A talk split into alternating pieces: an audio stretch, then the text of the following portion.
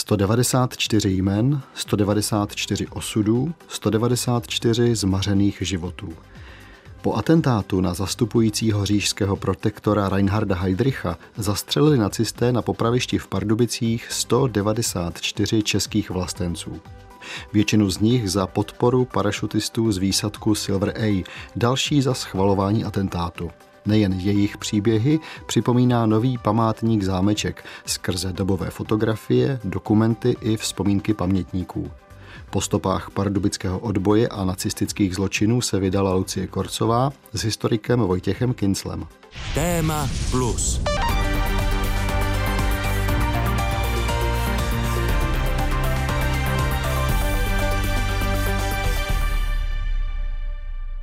Napsal jsem tyto řádky a dávám je z domu. Stále čekám, že se mne budou chtít zbavit. Jestliže někdo jednou tyto zápisky bude číst, prosím, aby je předal dále, aby je uveřejnil, uználi, že stojí za to. Aby český lid nikdy nezapomínal na svoje mučedníky, na kalvárii českého národa a na zlosiny, kteří jej chtěli ukřižovat. Jaroslav Charipar. Pardubice 3. června 1942.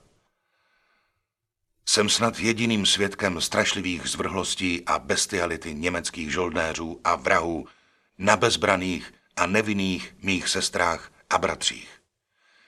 Byl jsem přinucen odvážet nešťastné oběti a prokázat jim tuto službu na jejich poslední cestě. Rozhodl jsem se napsat tyto řádky, neboť se domnívám, že budou ze světa zprovozeni všichni, kdo by jednou mohli podat jakoukoliv zprávu a svědectví o nelidské zvrhlosti a brutalitě německých katů. Jsem Čech a zůstanu jim až do smrti. Právě jsme přišli na místo, kde vznikl nový památník, který se týká českého odboje nacistických zločinů a poválečného vyrovnání s těmi zločiny. Je to úplně nová budova, ten počin je neobvyklý, můžeme říci v celé republice, protože aby se stavily úplně nové budovy za konkrétním účelem jednotlivých artefaktů, které zůstaly, to je opravdu nezvyklé. V tomto město Pardubice teda až si myslím, že může jít příkladem, protože vytvořit takový kulturní prostor, to je mimořádná věc za posledních 20 let. Přicházíme do prostoru, kde bylo původně nacistické popraviště v roce 1942. Je to zadní část eh, poměrně rozsáhlého parku u Larišovy vily. Eh, dneska tady je velký průmyslový komplex významné mezinárodní firmy.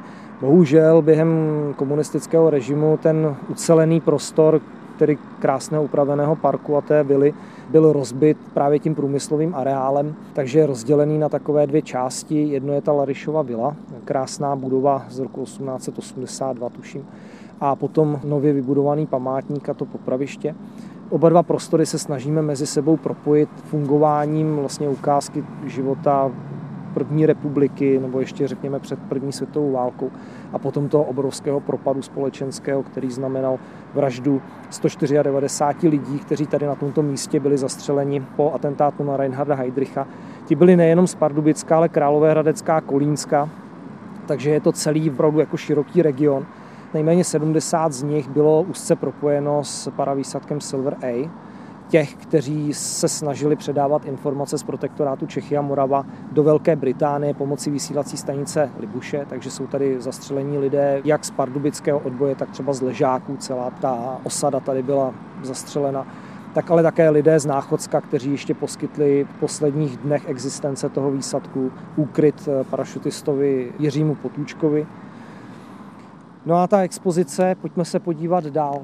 Mě zaujalo, že to je zasazený do země. Zásadní pro povolení vůbec vytvoření nového památníku bylo, aby původní pomník z roku 1949, který tady je vystavěn, tak aby zůstal zachován a aby nedošlo k jeho překrytí nebo k jeho přebytí eh, novým objektem, protože nám šlo o to vybudovat nejenom památník, eh, kde budeme klást věnce, ale aby to fungovalo jako vzdělávací instituce tak je vlastně celá ta budova 25 na 25 metrů čtverečních zasazena tak do země, že z té hlavní části budovy je nad zemí pouze nějakých 90 eh, cm plus teda eh, jeden vyvýšený prostor eh, takzvaného pětního dvoru.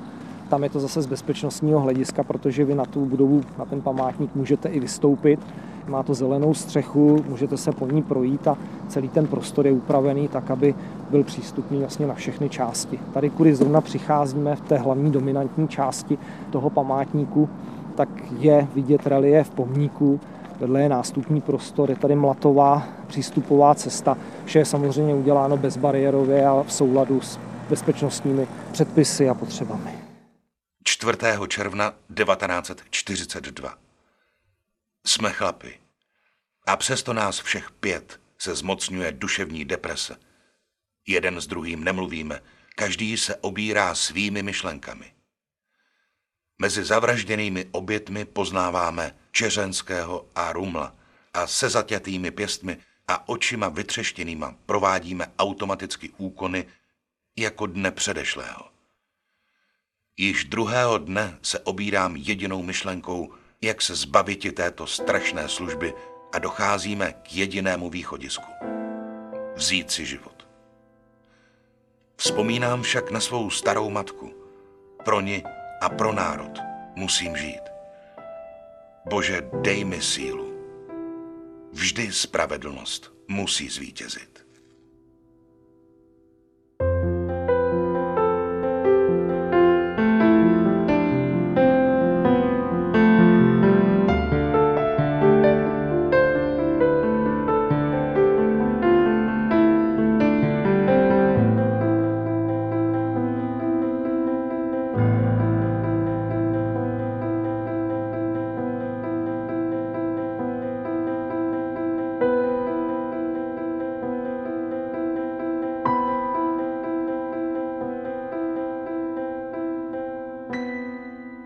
Zvenku nenápadný nízký šedý obdélník, který uvnitř skrývá pohnutou historii nejen pardubického kraje. Bývalé popraviště se i hned po druhé světové válce stalo pětním místem. V červenci 1946 tady byl položen základní kámen žulového pomníku. V roce 1975 byla dostavěna výstavní síň. Její revitalizace byla dokončena loni v říjnu. Vysvětluje historik a autor koncepce Vojtěch Kincl z Historického ústavu ústavu Akademie věd. Záměrem tvůrců bylo, aby došlo k propojení původní výzdoby a původního vybavení památníku, protože tady už na počátku 70. let vznikla nízká budova, takže tyhle fresky nebo mozaiky, které tady můžete vidět, tak jsou přemístěny právě z té budovy, byly samozřejmě restaurátorsky ošetřeny naprosto jako skvěle a našli své místo teda v tom novém prostoru, což je velký plus, protože se nám je podařilo zachovat. Některé byly vyloženě venkovní, ty jsou až v závěru expozice a ty by hodně trpěly. Tím, že jsou přeneseny do vnitřního prostoru, do tohoto atria, tak dochází jako k jejich udržení vlastně dlouhodobě.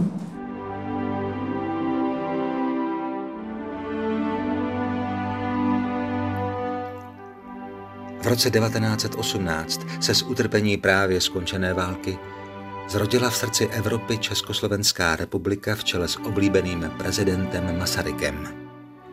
Mladý stát zažíval nebývalý hospodářský rozkvět a s ním i tolerantní občanskou společnost.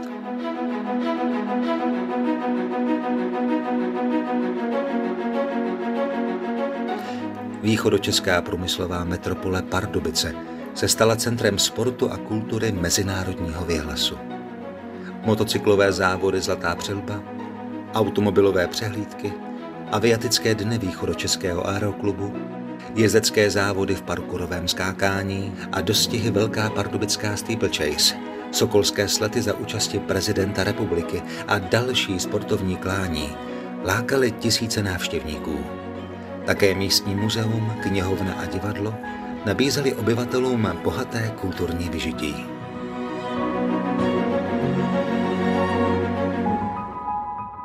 Teď jsme v hlavním promítacím sále, ten je ale udělaný multifunkčně proto, že pokud sem přijede běžná skupina 45 návštěvníků, tak se vejdou přímo do toho sálu všichni. Pokud přijede ale velký autobus 70 lidí, tak se tyhle ty hlavní dveře dají normálně sklopit, roztáhne se závěs a celý ten prostor se otevře tak, že ze zadní části je vidět až na to promítací plátno. Takže až 70 lidí je kapacita opravdu udělaný pro velký autobus, který prostě přijede. Takže na to jsme vybaveni, aby najednou se vešli do toho sálu.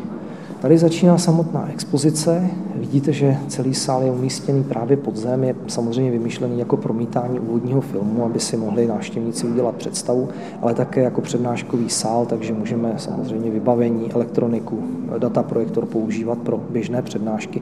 Už máme připravené na 80. výročí také výukové programy, které jsou udělané tak, aby byly poměrně krátké, rychlé, přehledné, ale abyste dostali obraz toho, nejenom co byla Heidrichiáda, to už je důsledek nějakého dlouhodobého společenského vývoje, ale pojali jsme to tak, abyste si udělali jako návštěvníci představu, jaká literatura, jaké myšlenky už od poloviny 19. století vedly k té hrůze, která končila holokaustem a plynovými komorami, protože ten vývoj nebyl ze dne na den, nebyl ani 10 let, ale trval skoro 60 let a nacisté čerpali z řady myšlenek, které už běžně žili v éteru nejenom Německa, ale Spojených států, Francie, i Československo mělo takový drobný podíl na tom, že už tady se objevovaly třeba kolem roku 1870, 1880 antisemické tisky.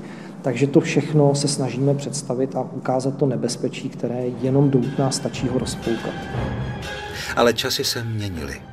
Pocity křivdy a potupy z prohrané světové války a hospodářská krize v roce 1929 pomohly k rozmachu nenávistné nacistické ideologie Adolfa Hitlera o nadřazené germánské rase. Od roku 1933 se počala plnit slova básníka Henricha Heineho, kde na začátku pálí knihy Na konci hoří lidé. Deutsches Volk hilft dir selbst! Fanatici vedení Hitlerem vyhlásili v roce 1935 protižidovské norimberské zákony, aby po přičlenění Rakouska v roce 1938 přichystali pogromy po celém Německu.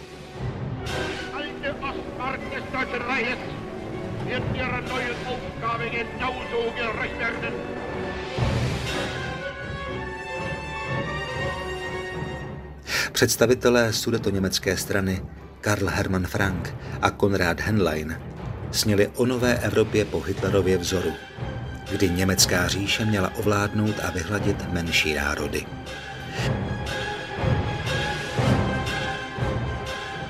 Druhé místnosti dominuje masivní interaktivní stůl, který odkazuje na to, co byla většina vrcholných představitelů Třetí říše především vrahy od psacího stolu. Stovky archivních dokumentů, strohá čísla Heidrichiády, úředně znějící rozkazy, které rozhodovaly o životě a smrti stovek a tisíců lidí, dokresluje dobové vysílání rozhlasu nebo skeče Jiřího Voskovce a Jana Vericha.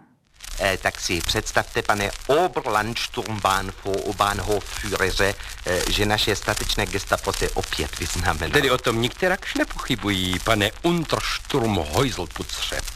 Gestapo se vždycky vyznamenává. A co pak zase zatklo, usvědčilo a popravilo?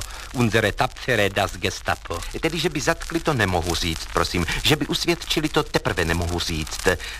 Prostě akrát se dopadli oni muže, co zabili Heidricha. No, dreimal hoch und zweimal heil und einmal Sieg. Gestapo dalo ultimátum a gestapo si samo pomohlo. Zastřelilo v kostele dva lidi. Řeklo, to jsou oni a basta a gestapo si vyplatilo odměnu. Na gestapo si nikdo nepřijde, drahý pane. Tak a teďka legraci stranou, pane Voskovče. A drazí přáteli u nás doma. Zdá se, že jak gestapo, tak německá propaganda začíná ztrácet hlavu. Po zastřelení Heidricha, což celý svět uvítal s netajenou radostí a netajeným obdivem pro hrdinství a organizaci českého odporu proti nácismu, gestapo ztratilo tvář, jak říkají Japonci. Ono je to napováženou, takhle jo, jo. před nosem Himmlerovým odstřelit Hitlerova miláčka jako koroptev a nebejt schopnej nalest útočníky v zemi, kde jednoho Čecha hlídají dva Němci. Tři neděle uplynuly a gestapo nevypátralo nic. Tři neděle plné vraždění nevinných rukojmí. 20 milionů korun nepřimělo nikoho, aby zradil a po celou tu dobu prej dva muži se skovávali v kostele skoro za rohem od gestav. A odměna prý byla vyplacena. Hm. Odměna za informace. Jo, jo. Komu? Komu? Komu? Komu? Kde jsou jména a adresy těch, kteří dostali odměnu? Tedy jména neznám, ale adresa je asi gestapo. To stačí. Poslouchání zahraničního rozhlasu bylo na územích okupovaných Němci zakázáno pod trestem smrti. Přesto v červnu 1946 téměř 40% dotazovaných uvedlo, že vysílání z Londýna poslouchalo pravidelně. Rozhlas se stal nejen zdrojem zpráv z druhé strany fronty, ale také prostředkem pro předávání šifrovaných informací mezi zahraničním a domácím odbojem. Kvůli takzvaným rozhlasovým zločinům bylo během staného práva popraveno několik desítek lidí. Do konce války jich byly stovky. Často stačilo vlastnictví rozhlasového přijímače nebo šíření od poslechnutých zpráv.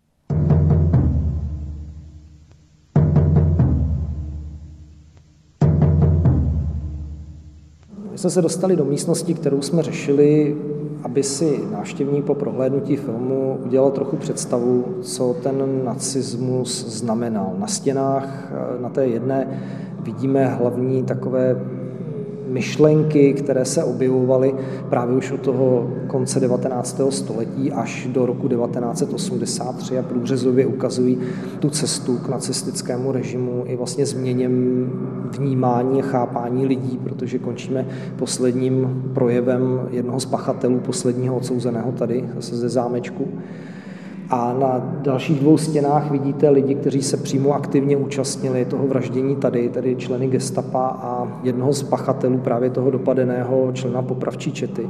Ty fotografie, ono je v podstatě známá z hlediska jako pardubického regionu, ale mně se k tomu podařilo dohledat především data úmrtí a narození tedy těch pachatelů jednotlivých a když se na ně podíváme podrobně, tak zjistíme, že jenom malá drobná část byla buď dopadena a popravena, nebo si odseděla tresty. Naopak ta větší žila bez problémů až do konce 80. let ve Spolkové republice Německo. Tím ukazujeme i to, že ten nacismus neskončil květnem 1945, ale ti lidé žili ještě desítky let poté, aniž by teda byli trestně stíháni za to, co páchali prokazatelně tady v té oblasti. Samozřejmě to musíme stále vnímat symbolicky, protože jsme orientováni regionálně, ale to platí pro všechny další služebny gestapa, bezpečnostní služby a tak dále. No a ten stůl, který tady je tady před námi a který obsahuje sedm tabletů, tak to je znázornění toho páchání těch zločinů od psacího stolu. Vy si tady můžete prohlídnout na šesti tématech, plus sedmý je teda zvukový záznam z českého rozhlasu, dobových zvukových záznamů a vysílání toho rozhlasu. Tak těch šesti tématech máme rozdělenou atentát na Reinharda Heydricha, vysílání Silver A, je tady vražda národů, tedy co vlastně v době, kdy Gabčík s Kubišem a Bartoš, Valčík a Potůček organizovali a chystali ten atentát, co vlastně během této doby nacisté chystali za zločiny. Máme to získané z originálních dokumentů z Bundesarchivu, ať už je to Koblenz, Berlín, z Mnichova, ale máme tady úplně poprvé zveřejněné například reakce nejvyššího nacistického vedení, takže Josefa Goebbelse, Heinricha Himmlera. To všechno si může návštěvník tady prohlédnout na jednoduchých tabletech. To ovládání je velmi jednoduché. Klikne se na jednotlivou ikonku a můžete si pročíst, a to jak v češtině, tak v angličtině, ty záznamy, které tam jsou uvedeny. Tak my teď stojíme u jednoho z těch tabletů, který se týká atentátu na Heidricha a reakcí na atentát. Co všechno tady můžou návštěvníci vidět? Můžete si prohlédnout deník Josefa Goebbelse, který si přesně den pod ní zaznamenával jak průběh celé války, tak pro nás nejdůležitější část, a to je atentát na Reinharda Heydricha a následné represe. On si je vedl skutečně den pod ní, takže tady v tom tabletu si můžete prohlídnout ty vybrané zápisy, které se těch dnů týkají. Když ho jednoduše rozklikneme, tak je ten zápis vždycky přepsaný jak z Němčiny do češtiny, tak samozřejmě může zahraniční návštěvník si podívat i v angličtině. Je tady celkem celkem 29 stran. Každá se tedy týká těch událostí nejenom kolem pražského dění, ale také dění v Pardubicích přímo.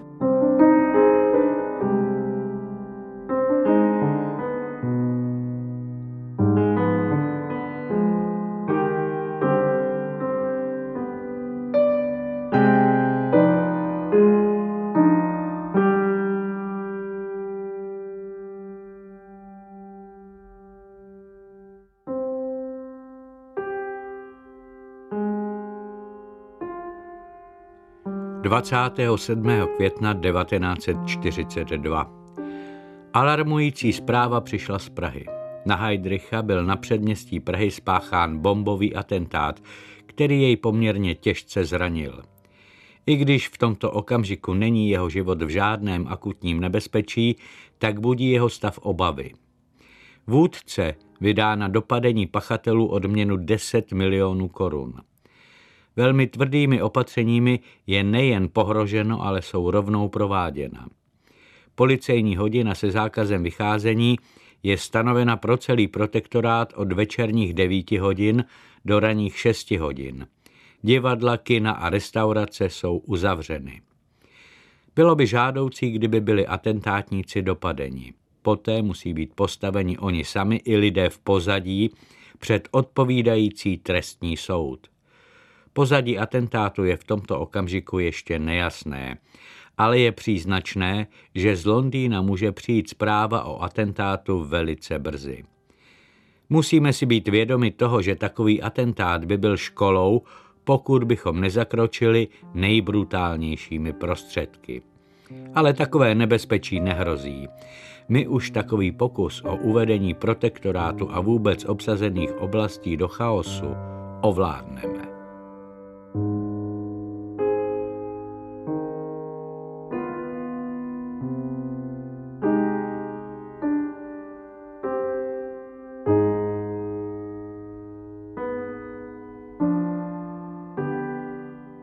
tady ale i například osobní zápisky Heinricha Himmlera, kde si 4. června 1942 v 9 hodin 24 minut eh, poznamenal, že Heydrich zemřel. Je to napsáno přímo rukou a je to skutečně originál, který je zachován eh, v moskevském zvláštním archivu. My jsme je získali díky německým kolegům, takže ti nám je předali tyhle ty dokumenty, což je obrovská výhoda. Zvlášť v době pandemie, kdy jsme nemohli vyjíždět, tak eh, to byl obrovský přínos téhle mezinárodní spolupráce.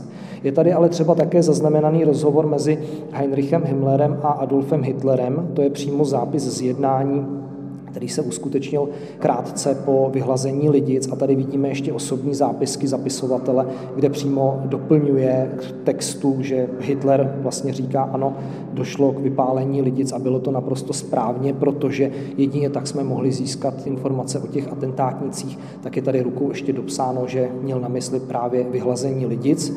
Tomu jenom datace je z 22. června 1942, tedy v den, kdy zemřel velitel tady toho místního odboje Alfred Bartoš. Takže vše je propojeno vždycky místně a časově s tímto prostorem. Alfred Bartoš, velitel paravýsadku Silver A a všech výsadků, které mířily na jaře 1942 z Velké Británie do protektorátu, se skočil do okupované vlasti spolu s Josefem Valčíkem a Jiřím Potůčkem na konci roku 1941. Můj úkol tkví v zásadě v tom, že společně se dvěma jinými příslušníky Československé armády budu odeslán do vlasti, abych zde navázal technické spojení s československým ústředím ve Velké Británii a vyhledal na základě konkrétních údajů styk s naší domácí organizací, které budou v její zodpovědné práci nápomocen. Tak znělo prohlášení, které Bartoš podepsal 29. října 1941 v Londýně. Přestože všichni tři parašutisté zahynuli během svého nasazení, Silver A se řadí k nejúspěšnějším výsadkům. Zrada Karla Čurdy ze skupiny Out Distance po atentátu na Reinharda Heydricha přivedla gestapo i na Pardubicko. Josef Valčík zemřel 18. června 1942 v kryptě kostela svatých Cyrila a Metoděje. V boji s přesilou a bezvýchodné situaci spáchal spolu se svými spolubojovníky sebevraždu. O tři dny později nastražilo gestapo léčku na Alfreda Bartoše. Velitel Silver A se při útěku smrtelně postřelil a druhý den zemřel v pardubické nemocnici. Nejdéle se podařilo přežít radistovi Jiřímu Potůčkovi. Poslední úkryt mu poskytla rodina Burdychových. Jejich synovi Antonínovi bylo tehdy 8 let, jeho bratrovi 12. S dnes 88-letým Antonínem Burdychem jsme se sešli přímo u pardubického památníku. Jo, no, podívejte se, než, než no, se to postavilo, trvalo no, to, ale no, no, no. jsme rádi, že se to podařilo. Byli s paní Žalovou, no, no.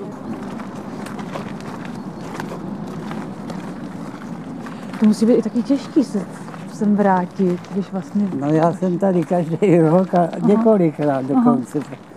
No, takže a dokonce jsem tady zapaloval oheň jednou. Aha. A taky jsem tady byl, když četli všechna jména těch popravených, deset lidí četla, četl každý, takže moje vnučka taky tady četla deset. Taky četla. Vy jste mluvil o tom, jak gestapo přišlo k vaš, s vaší rodinou, ano. o tom skrývání. Tatínka vlastně postřelili nebo zastřelili. Vám bylo 8 let. Kdy jste se dozvěděl, co se s tou rodinou stalo? Vy jste no, asi tu to, chvíli nebyl doma.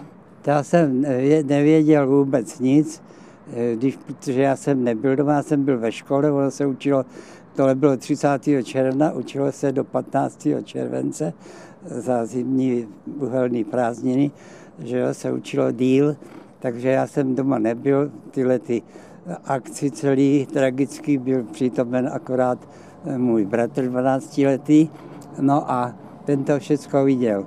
Když teda tam vtrhlo gestapo, ptalo se, kde eh, máte rodiče, on říkal, když jsou tady je vidíte před barákem na řepném poli dělají.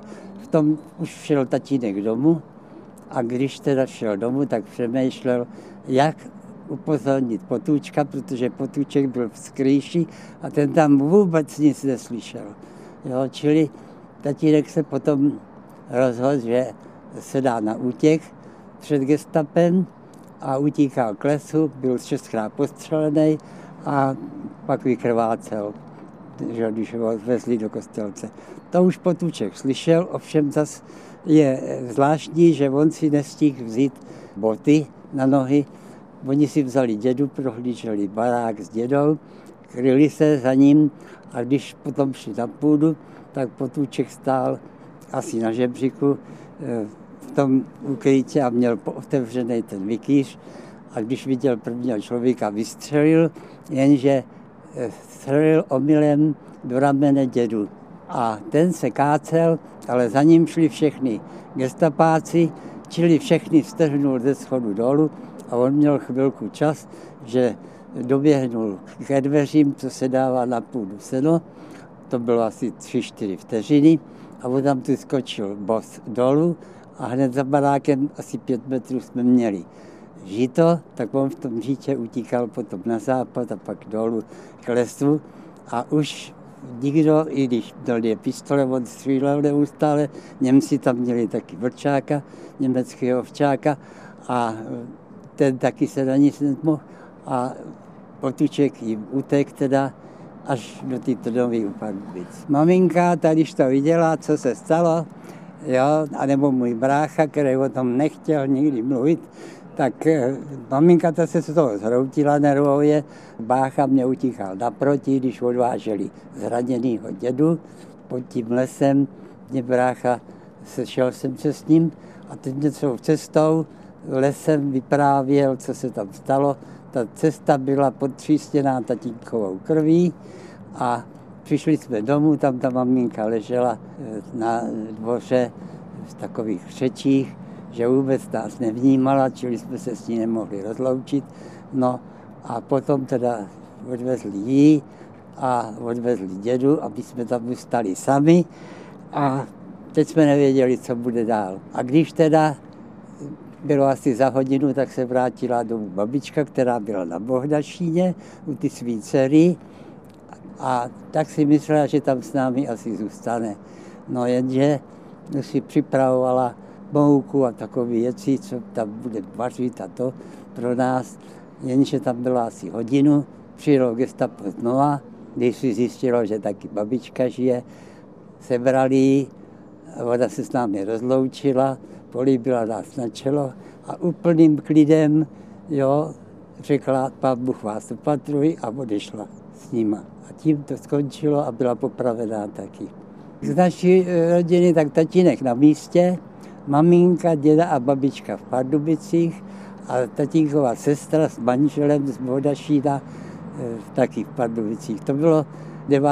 července jako poslední den poprav. A to byla celá ta odbojová skupina Sokolská, takzvaná S21B, jako vedoucím Josefem Schejbalem, učitelem ze Svatojovic, který tu Sokolskou skupinu řídil. Improvizované popraviště na zámečku zřídili nacisté 3. června 1942. Příběhy 194 obětí připomíná památník v dlouhé potemnělé místnosti.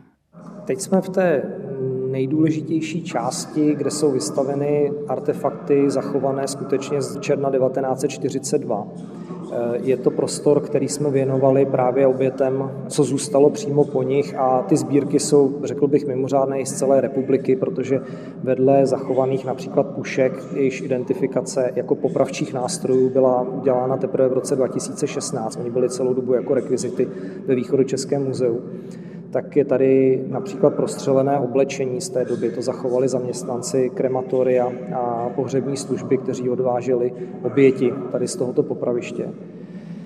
Na druhé straně té místnosti vidíme celý soupis popravčích protokolů, který byl zachován a odhalen v roce 1946 ve Štolách ve Štěchovicích v archivu KH Franka a díky těmto protokolům se podařilo identifikovat nejenom přesný počet obětí, ale také jejich poslední slova. Ty jsou tam taky zachyceny, my jsme poslední slova použili v publikacích a doprovodných materiálech tady k této výstavě.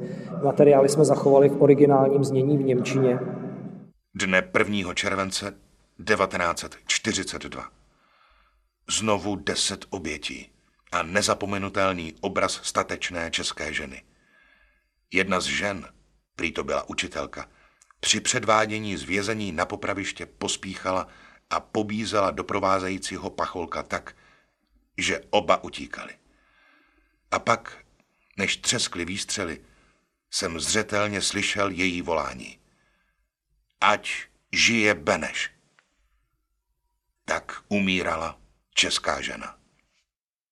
A to, co je za námi a nad námi slyšet tedy, to je namluvený deník Jaroslava Charipara, člena pohřební služby, který den co den, noc co noc odvážel tady odsud těla zavražděných a ty zápisky si činil po celou dobu Heidrichiády. Ten deník se zachoval ve asi třech verzích, ale my jsme použili tu, která už asi byla po válce upravena i proto, aby byla lépe srozumitelná, protože eh, z těch prvních bylo to rozrušení natolik patrné, že byl sotva srozumitelný, ale pak ty přepisy se tedy udělaly do té podoby, kterou tady dnes slyšíme. Dne 2. července 1942. 2. července bude pro město Pardubice a jeho občany pro věčné časy dnem smutku a vzpomínání na dobré občany a věrné dcery a syny českého národa. Toho dne na popravišti u zámečku padlo 42 hrdinů, z toho 22 občanů pardubických. To byla ta ohlašovaná velká dávka. Byl jsem svědkem toho, když některé odváděli na popravu. Všichni šli hrdě a statečně.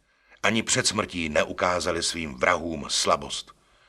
Tady bylo zlikvidováno 194 obětí, včetně toho, že tedy nejmladší oběti bylo 15 let, nejstarší bylo 74. Nikdo z nich nebyl účastníkem ozbrojeného odboje a nebyl ozbrojen. Jednalo se o civilisty, kteří v tom odboji pomáhali, anebo byli například udáni některým ze sousedů. Byli tady ale také lidé, kteří se odboje jako účastnili, alespoň v té formě, že poslouchali zahraniční rozhlas a dávali ty zprávy dál. Nebo tady byli čtyři mladí chlapci, kteří se snažili uniknout z protektorátu, nakonec si to ten unik rozmysleli, vrátili se, byli dopadeni a pak tady byli popraveni. Takže ty příběhy jsou velmi jako silné a jsou rozličné a rozmanité v tom spektru. Nejde jenom o Silver A jako ten aktivní hlavní odboj, tu větev, ale o všechny další, kteří tady byli zavražděni.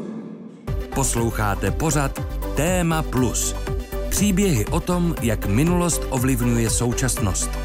Pořad najdete také na webu plus.rozhlas.cz, v aplikaci Můj rozhlas a v dalších podcastových aplikacích. Druhá světová válka se stala nejpromyšlenější formou organizovaného násilí v lidských dějinách. Vraždění židů v plynových komorách, hromadné popravy obyvatel například Ukrajiny nebo Běloruska za postupujícím Wehrmachtem na východní frontě, zatýkání a následné zastřelení celých rodin. Za šest let války zahynulo téměř třikrát více civilistů než vojáků, z toho více než 12 milionů dětí. Když válka skončila, bylo jasné, že podobné tragédii se musí v budoucnu předejít.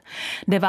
prosince 1948 byla valným schromážděním Organizace spojených národů přijata úmluva o zabránění a trestání zločinů genocidy. O den později Všeobecná deklarace lidských práv. 12. srpna 1949 OSN rozšířila a přijala čtyři ženevské úmluvy o ochraně obětí ozbrojených konfliktů. Jedním z prvních signatářů byla i Československá republika. Do roku 2019 podepsalo smlouvu 196 států světa.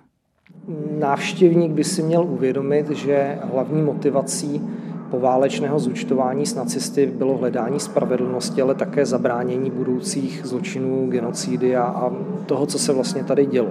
Druhá světová válka zcela jednoznačně byla obrovským zásahem do stability, právní stability celého světa a poučení z ní mělo být, že se něco podobného už nebude nikdy opakovat. Tedy nejenom samotné potrestání výniků, ale hlavně zabránění dalších podobných zločinů, aby si všichni dali pozor, že tohle se opravdu nesmí stát znovu. Pro nás důležitou postavou byl generál justiční služby Bohuslav Ečer, který dokázal prosadit na mezinárodním fóru úplně nový princip sledování válečných zločinů, a to byly zločiny proti lidskosti.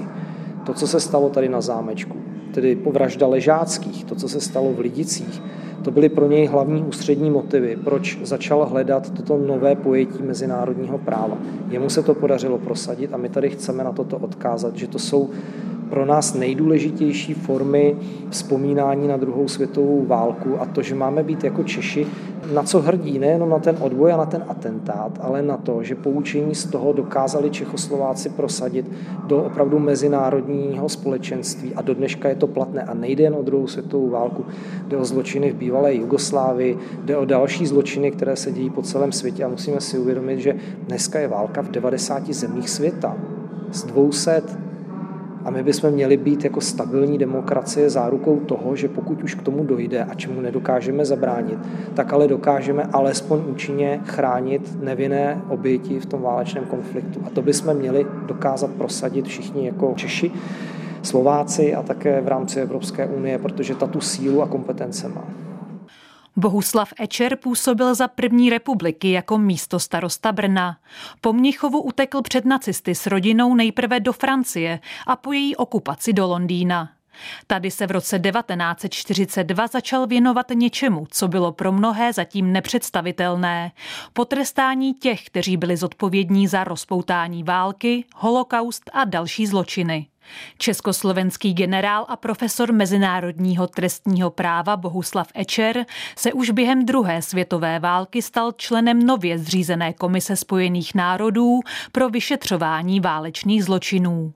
Podařilo se mu také prosadit, že gestapo a SS byly prohlášeny za zločinecké organizace.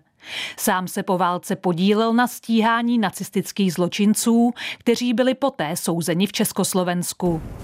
Mám čest mít u mikrofonu československého zástupce z Londýnské komisi spojeneckých národů pro vyšetřování válečných zločinců, kterým je pan doktor Ečer. Pane plukovníku, buďte takhle čas. Vyprávějte mi o výslechu a o tom, jak jste se dostali k tomuto podčlověku Karl Hermanu Frankovi. Doslechl jsem se z rozhovoru s americkými důstojníky, že tam mají mezi zajatými generály v čele spojeným maršálem Runštetem také nějakého Franka, kterou považovali za generála. Ano. No, nevěděli přesně, o kterého Franka jde. Jestli to je, zdali je to Frank polský, anebo Frank náš, totiž náš v tom smyslu, Rozumím, ano. že je už na naší listině vážného činců velmi dávno. To jsem si druhého dne ověřil a v neděli jsem požádal přednostu právního oddělení 12. Eh, armádní skupiny plukovníka Mikovejta, aby mě Franka předvedli k výslechu. Vyložil jsem mu, kdo Frank je, jedním slovem. A řekl jsem, pane plukovníku, Frank, to jsou lidice. To stačilo? Ovšem. Poněvadž v Americe slovo lidice je známo. Ano. Jakmile jsem tohle mu oznámil, dal mi okamžitě povolení k výslechu Karla Hermana Franka v pondělí v 10 hodin ráno.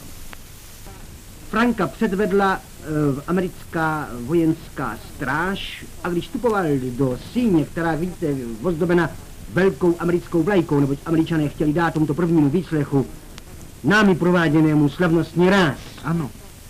Vidíte Franka, jak vstupuje do této místnosti s výrazem, já nevím čeho, ale jistě ne té germánské stupnosti, a kterou ano. a té píchy ne, má jistě o tvář jeví výraz přinejmenším... Pane plukovníku, na... já to povím, je vyjevený. Vyjevený, prosím. Má strach. Musí být zajištěna kompletní ochrana lidí, kteří nejsou ve válečném konfliktu účastní jako ozbrojenci.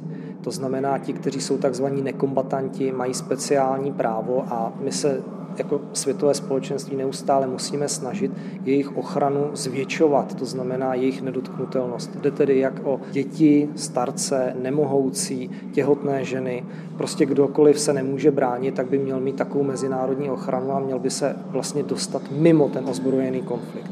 A to byl hlavní ale princip nacistů ve vyhlazovací válce, že právě tito bezmocní byli jako první vražděni od zdravotně postižených Němců až po ukrajinské, běloruské ženy, které měly zrovna rodit. Takže tohle to byla ta zkušenost, kterou už nechceme opakovat a my se tady vracíme k tomuto principu a jasně říkáme, že útoky na život a zdraví, tedy zejména vražda ve všech formách, mrzačení, kruté nakládání, trýznění, mučení nebo braní rukojmí je naprosto nepřijatelné a je to právě zkušenost naše s tou minulou válkou to chceme, aby veřejnost si uvědomila, protože eh, my neustále hovoříme o druhé světové válce, ale bavíme se o nějakých, ano, hrdinských činech našeho odboje, naopak zločinech nacistů, ale že ten přesah byl po té válce mnohem delší a hlavně, že lidé, kteří to zažili, trpěli těmi traumaty ještě do nedávna, nebo samozřejmě ještě jsou naživu, někteří už jich jenom hrstka, ale my potřebujeme toto převzít a ten odkaz jejich spočívá právě v tom, že celou dobu se nám snaží dát najevo, zabraňte tomu, aby se to, co se stalo nám, stalo vašim dětem. Možná i tohle je ta odpověď na otázku, kterou já často slyším. Proč připomínat věci, které jsou staré 80 let, 76 let, proč se k tomu vracet? Tak možná tohle je ta odpověď. Každopádně, protože jenom když si to uvědomíme, nacisté vraždili během války. Válka skončila a Německo se stalo během několika měsíců, krátkých let pod okupační zprávou jednou z nejbezpečnějších zemí pachatelé, kteří vraždili za války, nepáchali ty zločiny po válce, to znamená, nevycházelo to ze sadismu, ze sexuálních úchylek nebo podobných jiných forem deviace. Vycházelo to prostě z toho, že společnost vraždění umožňovala, tolerovala a dokonce prosazovala. To znamená, může se to stát kdykoliv.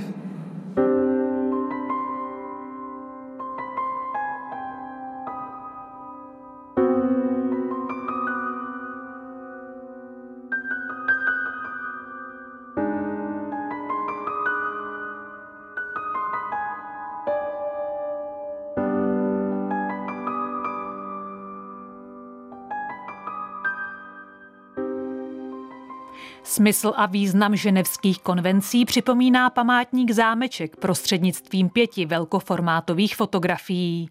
Na první z nich je žena se šátkem na hlavě, která se s vykasanou sukní brodí polítka ve vodě. Ta fotografie působí vlastně velmi nevinně, ale na druhé straně toho snímku si voják Wehrmachtu poznamenal hledání min, Jinými slovy, byla to žena, která byla vyslána do Brodu, aby prohmatala nohama, jestli tam nejsou miny. A oni tam byli, to ukazuje další série fotografií. Takže to je to braní rukojmí a vyhrožování vlastně nebezpečí života touto formou. Další snímek nám ukazuje Luby Uklatov, to jsou v Čechách známé snímky lidí, kteří čekají se zavázanýma očima na exekuci a víme přesně, co to bylo za oběti. Víme také, že ten rozsudek byl zcela nespravedlivý a že je to právě další zabránění nespravedlivým rozsudkům třeba staného řízení, které se nesmí nikde na světě opakovat, aby byli lidé vražděni. Sice s podkladem justice, ale vlastně bez právního a spravedlivého procesu. Další fotografie pro mě teda jedním z nejdůležitějších symbolů holokaustu byla nalezena v Chomutově v roce 1945. Byla to série pěti snímků nebo šesti snímků. Je to fotografie pořízená přibližně v říjnu, tedy 14. nebo 15. října 1942 v západoukrajinské obci Mizoč. Jsou zde v řadě svlečené nahé ženy, které drží malé děti, dobíhá je jiná žena, která je evidentně těhotná. Ty další snímky jsme tady neukazovali, protože není potřeba vyloženě naturalisticky ukazovat hrůzu toho holokaustu, to už si asi každý umí představit. Další snímek je holčička, která byla zachycena na počátku května, tedy v době pražského povstání, pražskou katolickou charitou. Byla to dívka, u které jsme neznali jméno. Je to malé, asi pětileté děvčátko oblečené ve vězeňském pruhovaném munduru v těch šatech. Má tam ještě dokonce i značku, která ale nevykazuje, že by se jednalo o dívku. Ta značka patřila nějakému muži ale je to dívka, kterou zachytili z pochodu smrti z Mauthausenu, byla údajně předána, potom dále repatriována, protože sice má značku F, jakože je z Francie, ale do Francie se dostala s největší pravděpodobností ze Španělska, takže byla předána zpátky do Španělska. A poslední snímek ukazuje svědka, který svědčil u mimořádného lidového soudu v Praze v procesu s K.H. Frankem. Svědek je neznámý, zakrývá si celou hlavu pod hadrem, prokukuje jenom takovou malou úzkou štěrbinou a hovoří k soudci. Ten člověk byl mučen vařící vroucí vodou a měl znetvořený obličej. My jsme zase ukázali pouze tu i k oběti etickou část té fotografie, ne tu další. Hermann Wilhelm Göring. Bekenne mich im Sinne der Anklage nicht schuldig. Rudolf Hirsch. Nein. Joachim von Ribbentrop. Bekenne mich im Sinne der Anklage für nicht schuldig. Uh, Wilhelm Keitel. Ich bekenne mich nicht schuldig. Slyšeli jsme prvá slova, která před tribunálem lidstva pronesí největší zločinci světový dějin. Bude to velký den, až uslyšíme jejich slova poslední. No a za mnou jsou potom snímky jak z Norimberského tribunálu, to je dlouhý asi 10-12 minutový záznam o rozsudku nad těmi hlavními pachateli, tak na ní hned navazuje smyčka exekuce a soudu tedy a exekuce s KH Frankem. Oni vznikly dvě verze, jedna je plná, kde ta exekuce je zachycená asi na sedmi kamerách a přímo tedy tvrdě naturalisticky. My jsme použili tu, která šla posléze do kin po celé zemi a která má ten závěr rozostřený, takže snažíme se, aby ano, efekt tady byl silný, ale ne hrůzný. Zde je porotní síň Krajského trestního soudu v Praze na Pankráci. Dnes, v pátek 22. března, bude zahájen proces před mimořádným lidovým soudem proti Karlu Hermanu Frankovi. Obhájcem Frankovým je doktor Kamil Ressler. A říkám-li toto jméno, pak bych mohl velmi dlouho hovořit a velmi dlouho vysvětlovat, co to znamená obhájce ex ofo v procesu takto význačném. Je nutno dívat se na tento úkol jako na úkol nejvýš odpovědný a nejvýš tíživý. Doktor Kamil Ressler, teď si všímám, že byl do porotní síně přiveden Karl Hermann Frank. Sedí na lavici obžalovaných, hlídají jej dva členové sboru vězeňské stráže. Jsou to Přemysl Jankovský a Josef Beneš. Dostalo se jim opravdu nepříjemné úlohy. Karl Hermann Frank nemá na sobě ten typický gestapácký kožený kabát, ve kterém přišel před týdnem, kdy mu byla zde proklamována žaloba. Karl Hermann Frank sedí, ruce má složeny na klíně, je prostovlací, a nežmoulá v ruce tu protivnou čepici, tak jako před týdnem. Sportní síň stichla a oči jsou upřeny ke vchodu pro soudce.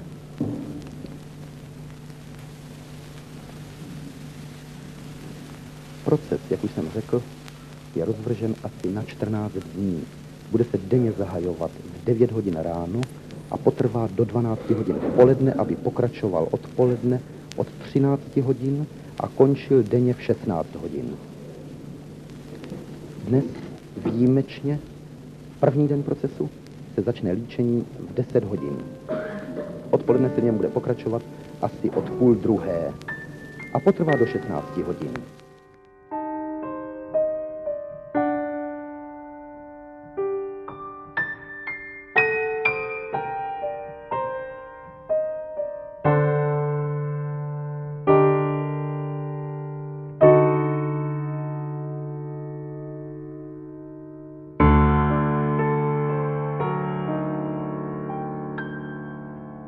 Je třeba věnovat více času výchově národa k heroismu, nadšení, obětování a všem těm vlastnostem, které po tříletém útlaku byly téměř udušeny.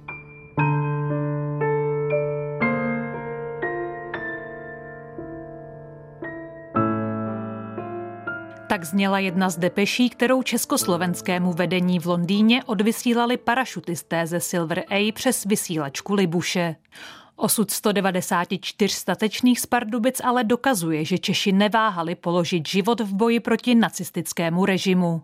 Spolu s parašutisty, odbojáři a dalšími tisíci muži a ženami se stali symbolem boje za demokracii a svobodu. Vagóny, strašně štěkot psů. Já jsem myslela, že zaplať pánu jsme venku, můžeme se nadýchat čerstvého vzduchu z toho zavřeného vagónu, ale ten vzduch nebyl čerstvý, ten byl špatný, nasládlý, divný. Tam stála řada SSáků, každý měl vedle sebe psa a zbraní, pušku na rameni a mimo to tam běhalo plno podivných lidí v pruhovaných oblecích a řvali. Raus, raus, schnell, alles raus. Zvířata, které byly v vakuně, samozřejmě tam zůstali, ty už jsme nedostali. Oholili nás. Dostali jsme tetování. A když jsme prostě vyšli ven na to prostranství, teď jsme najednou viděli kamarády z Terezina, kteří odjeli před časem, před půl rokem byli vyhublí, úplně všichni ostříhaní dohola. A oni říkali, vy se máte dobře, vy máte před sebou ještě půl roku života. Protože expozice je samozřejmě plná emocí a nekončí pozitivně. Ona není účelem, aby jsme přikrášlovali tu situaci, protože závěrečná slova například paní Liškové jsou o tom, že když se vrátili, tak se vrátili do země, která je vlastně nechtěla žije, stále se příbuzenstvo, kdo přežil. A zjistili jsme tu hrůzu, že vlastně nás je strašně málo. Prostě ten návrat nebyl úplně radostný, úplně jednoduchý. Bylo to hrozný, když jste se dozvěděla vlastně, jak, jak to dopadlo, že vlastně tu válku my jsme nevyhráli. V žádném případě.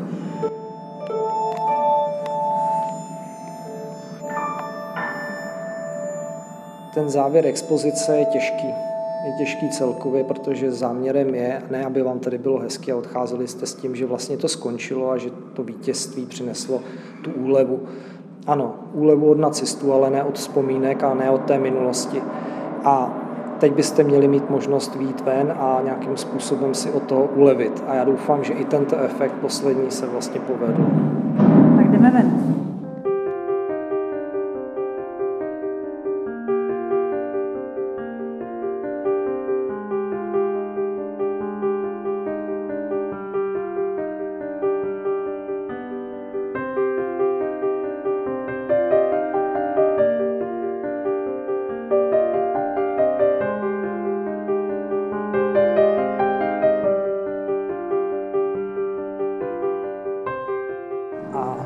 Protože jsme uprostřed průmyslového areálu, jsou tady vysoké budovy, tak jsme hledali řešení, jak vymyslet to, že si návštěvník může odpočnout, aniž by byl rušen tím okolním vlivem.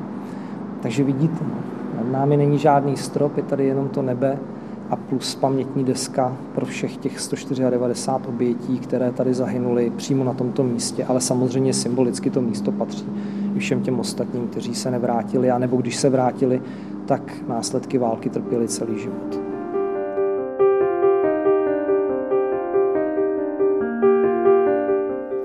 Pořadu byly použity audio ukázky z expozice památníku zámeček a archivní nahrávky Českého rozhlasu. Technicky spolupracovali Jitka Procházková a Jan Schreier. Režim měl David Hertl. Pořadem provázela Lucie Korcová.